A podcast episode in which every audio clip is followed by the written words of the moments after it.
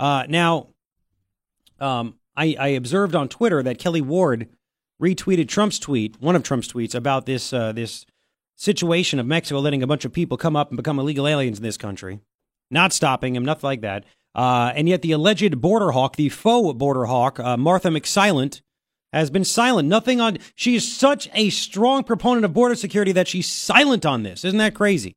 Silent on it. But Kelli Ward is not. And she joins us now from the road, I believe, somewhere in Arizona. Hi, Kelli. How you doing? Hey, good. I'm doing great. I hope you had a wonderful Easter like we did. And I'm not on the road. I'm actually inside my house in Lake Havasu City, which is amazing because I'm not here nearly enough. I'm all over the state. You know what? And what's the weather down there? It's probably in the mid to upper 80s there also, or will be at least, right? Yeah. It's beautiful. Fantastic. Sunny, beautiful.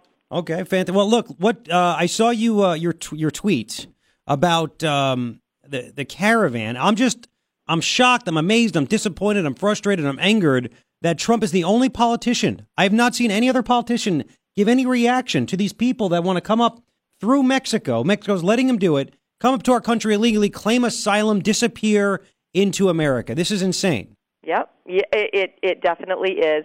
I mean, and since I don't consider myself a politician, but a statesman, I think that's why I was mentioning it as well. If you think about an embedded BuzzFeed reporter, okay, I don't know if that's a good source or not, but there's a guy or a girl traveling with more than 1,200 foreign nationals from Central America who are caravanning across Mexico. So Mexico didn't stop them at their southern border, and it doesn't seem that they're stopping them as they maraud across Mexico to get to our four tiny strands of barbed wire at our southern border. You know, I was just down there with rancher Jim Chilton, and I saw those four tiny strands of barbed wire. They are not going to stop more than 1,000 marauders from coming across our border and hoping to benefit from the catch-and-release policies that are currently in effect. You know, and remember, Martha voted 9 times for amnesty. 9 times, at least, that we have. There's probably a few more out that we haven't found yet. But whenever D.C. starts talking about amnesty, which is what they have been talking about again and again and again, people from other countries think, hey, I want to get in on the act. And President Trump, you know, said basically just that. And that's why he said, we're going to build the wall. The DACA deal is dead. And I said, hallelujah. You know what? Yeah, thank God for that. After he offered a deal, and I knew it was, you know, the Democrats would never take it, and he just exposed them for exactly what they are. They don't want to solve problems. They just want to run on things to get elected. But, you know, Trump is really doing something. He's back to campaign Don after he totally screwed up with the omnibus bill. And I said, not like he listens to me, but I said, if he wants to get the support of people, he needs to go back to campaign Don. And he was pretty forceful and pretty strong on Mexico for not doing their job. Now, the Mexican foreign minister, Luis, whatever his name is, claims it's an inaccurate news story, and we work together all the time. He's like Baghdad Bob. Can we really trust Mexico when it comes to border security? Well, I think history is what we should be looking at, and the answer is definitely no. They have very strong immigration laws for people coming into their country. However, they seem to want to facilitate to allow people to come across our border because it benefits Mexico. Mm-hmm. Many people do come to the United States from Mexico and send money back to Mexico, which stimulates their economy and harms our economy. We can't continue to allow that. I actually am sick and tired of the media and the left equating open borders as the moral and the righteous thing to do. And we all know that there's nothing moral about heroin pouring into our country or thousands of kids and women being trafficked or gang members walking free and actually being inside our schools or illegal guns flooding the country or criminals, you know, walking around inside our cities and inside the United States. There's nothing moral, there's nothing righteous about that. What we need to do, if we want to be a sovereign nation and a nation of laws, is we have to secure the border, and that means build the wall. We need a physical barrier as a symbol of a right and a wrong way to come into this country and as a way to slow down all of those things that are coming in illegally so the Border Patrol can actually do their job of keeping people from setting foot on United States soil. Kelli Ward is who you're listening to on KNST AM 790. Is there anything that the president could do right now? If you were Senator Ward right now, and the president is making his statements, could you contact the president? If he contacted you, what could he do? Could he deploy National Guard? I mean, literally, these 1,500 people are going to come up here, say the word asylum, and say, all right, show up for court in 3 years when we have an opening. And they're never going to show up. I'm sure that we have Border Patrol agents. There are a lot of great Border Patrol agents that are out there that are working hard but might be stuck in Tucson. We know where this caravan of 1,200, 1,500 people is. It's not as though they're invisible. Heck, BuzzFeed is there reporting on the ground. Go to wherever they plan to cross our border and turn them back and say, no, you don't have the papers to come in, and send them back.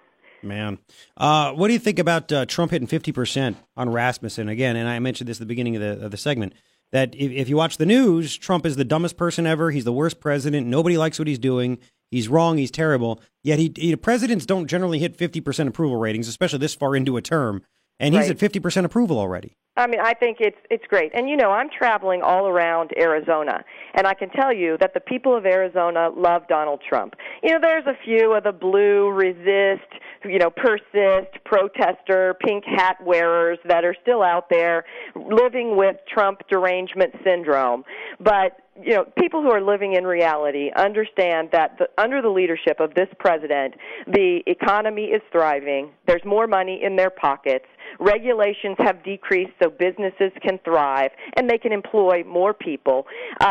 He's been the most pro-life president that we've ever seen. He has done so much of what he talked about when he campaigned, because he isn't a politician, and he didn't let those things that politicians often let get in their way of, that will never work, we've tried that before. He thinks outside the box, and he gets things done. And, you know, it was great because Sebastian Gorka was here last week, Thursday and Friday, campaigning with me, supporting me and endorsing me. And he said what he sees, and he's been with the president, you know, day in and day out when he was on the campaign trail and inside the White House. And he said that Donald Trump and Kelli Ward are very similar. That of course touches my heart, because we are both results oriented. He's a builder. He has to get things done. As a physician, if I don't get things done, if I don't get results, people can die. And so Donald Trump needs results oriented people in Washington, D.C. with him, reinforcements, so that he can accomplish the things that are going to keep America great. Are we 2 months, 3 months since you challenged Martha and Joe Arpaio to debates? Has Martha ever responded? Yeah, they're still crickets. Actually, I've heard that Joe has said on the campaign trail that he doesn't think he's going to do that. And Martha has studiously been pretending that I don't exist. And, you're not the only one. You know, I think that that's harmful to both of them, because this is a big race. This is a very important slot, and Arizona has an opportunity to do something amazing. And to think that Martha, in particular, wants you to decide based on fluff mail pieces that arrive in your mailbox saying that she's a pilot and she was in the military, great for her, and I honor her for her service, but that doesn't translate into being a great legislator. She's shown that in the Congress. Either way. And also, fluff ads on TV. She's going to have a lot of money. She's going to be playing a lot of fluff ads to try to convince people that she is something that she's not. We should have those debates on the issues so that people can see the candidates under pressure. They can hear where we stand on policy issues. We can talk about our records and either promote them, like I will, or try to spin them, like the other two would have to, and really send a person to Washington, D.C. who can do the job that we all want done. That's me. I'm the person that can do the job, do it well, and make Arizona proud of their United States senator. Look, you've always been available. I literally sent a message to your team probably about 35 minutes ago, and you were available a few minutes later. Ryan, for a joke, emailed Martha's crew again and got a generic response back.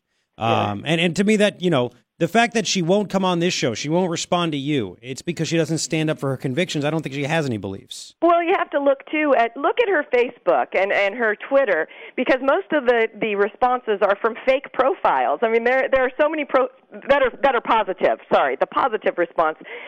Whenever these kids become her interns, they're given the passwords to literally hundreds of accounts so that they can either attack the opponent or prop up Martha. Wow. And so if her staff can't answer the phone, if she has fake profiles, if she's created trying to create a persona via mail and TV that is untrue, that should tell you she's not the person you want in Washington, D.C. You want the person that actually has real relationships with the people in our state, not just the hoity-toity, big money people, with all of us, because we are a representative republic. And so we need some representation. We need a person that will actually listen to the people and then do the job in the right way, not the politically right way, the patriotic right way, so that we keep this country moving forward. That'd be nice.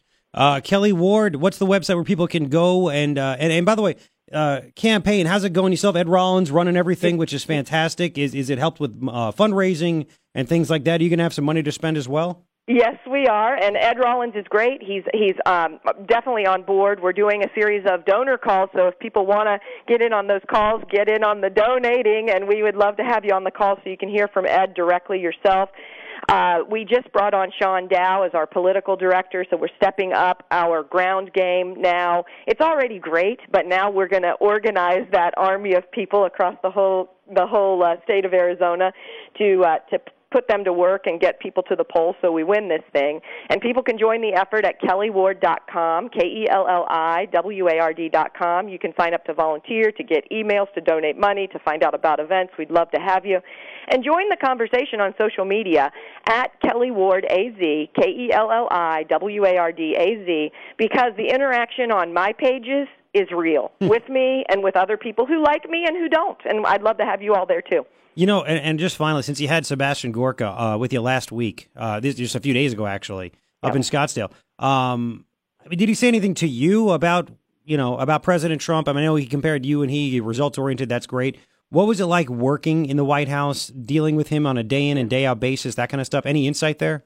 I think he loved being there. He really respects Donald Trump as a person, as a person of principle. And also he talked about how intelligent he is and how connected and plugged in he is with everything that's happening around the country and around the world.